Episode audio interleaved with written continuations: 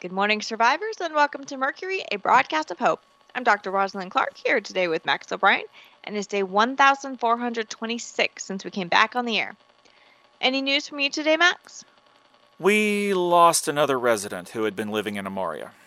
They'd been here for several weeks, and I was hoping they'd decide to stay, but they told me this morning that they had to move on. Oh, I'm sorry, Max. I know it upsets you when people move on, but look at it this way there's an opening now. We were already at less than half occupancy. There's lots of openings. And that's just the rooms that are actually habitable now. If you include all the ones that we're still working on, then it's even lower. Okay, none of this down in the dump stuff. We've talked about this, both on the air and off. This is progress. You can't just say, build it and they will come. It's going to take time for people to get used to the idea of communities again. We all had a major trauma when the zombie horde Medusa came through and wiped everything out. It made people believe that maybe nothing could be permanent in this world, and they've reacted accordingly. I know, I know. It's just. This is important. And not just for my ego, although I'll confess that there's a little bit of that riding on this too. We've needed a support community for the station for a while now. I had hoped that would be Fiddleback Hollow, but as you've pointed out to me, they've made their wishes very clear. Christine Easterlin doesn't mince words with her threats. She's like the Professor Umbridge of post apocalyptic communities.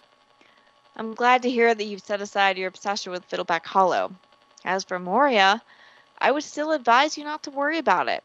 Communities are living things, and their lives don't always work out the way we think they will or want them to. I mean, think about the Cucuteni Tripilia culture. I'd be glad to think of them as soon as you tell me who they were because I've never heard of them. Actually, that's not surprising.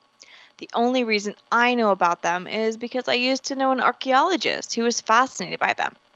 She told me about them, and I thought it was interesting enough to do a little reading, although I certainly didn't become an expert. So, who were they? They were a Neolithic culture that existed from approximately 5500 to 2750 BCE. They had a pretty broad range that included the Carpathian Mountains and large sections of what we would call Ukraine and Romania today. Their culture was very robust for the time, and they had cities that were as big, or maybe even bigger, than some Sumerian cities that they predated by at least 500 years. They sound like they were pretty cool. But why would I think about them in this context, though?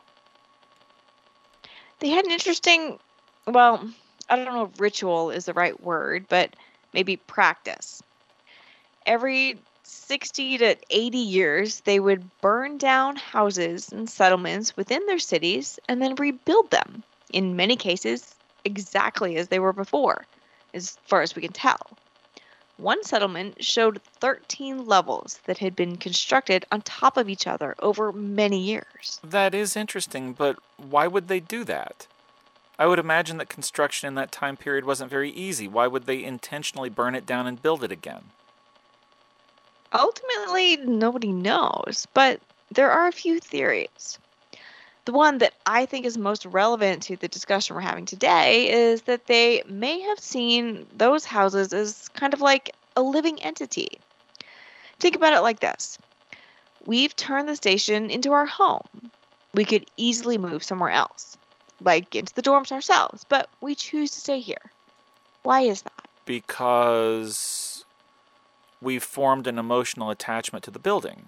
We've made memories here, shared experiences. It's uh, we've turned it into something besides just the station.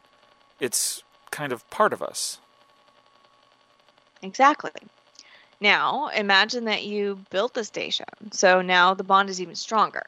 We have a tradition today that we build things to pass on to those who are left behind when we're gone. But what if they didn't have that tradition? This is purely speculative, but a 60 to 80 year span that's not that far outside of a normal human life expectancy. What if they thought that when the builder passed on, it was time for the entire structure to start over?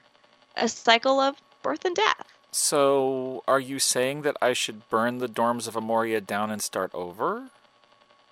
No, of course not. I'm just using this example to emphasize the fact that communities and settlements and houses can have lives of their own, sometimes linked with ours, sometimes independently. And just as I can have influence on your life, I can't control what you do or when you do it. The same thing is true of Amoria. You can influence it, but ultimately, it's going to do what it wants to do. That's an interesting perspective. I'll I'll give that some thought. I still have hopes and dreams for the place though. And there's nothing wrong with that. We just have to adjust our expectations so we can be better prepared for what might come later. That's all. Thanks for this very interesting bit of history today, Dr. Clark. Did we have anything else we wanted to cover? No, I think that's it for today. Let's go assess our living community, shall we? For Mercury, a broadcast of hope, this has been Max O'Brien and Dr. Rosalind Clark. Take care of each other.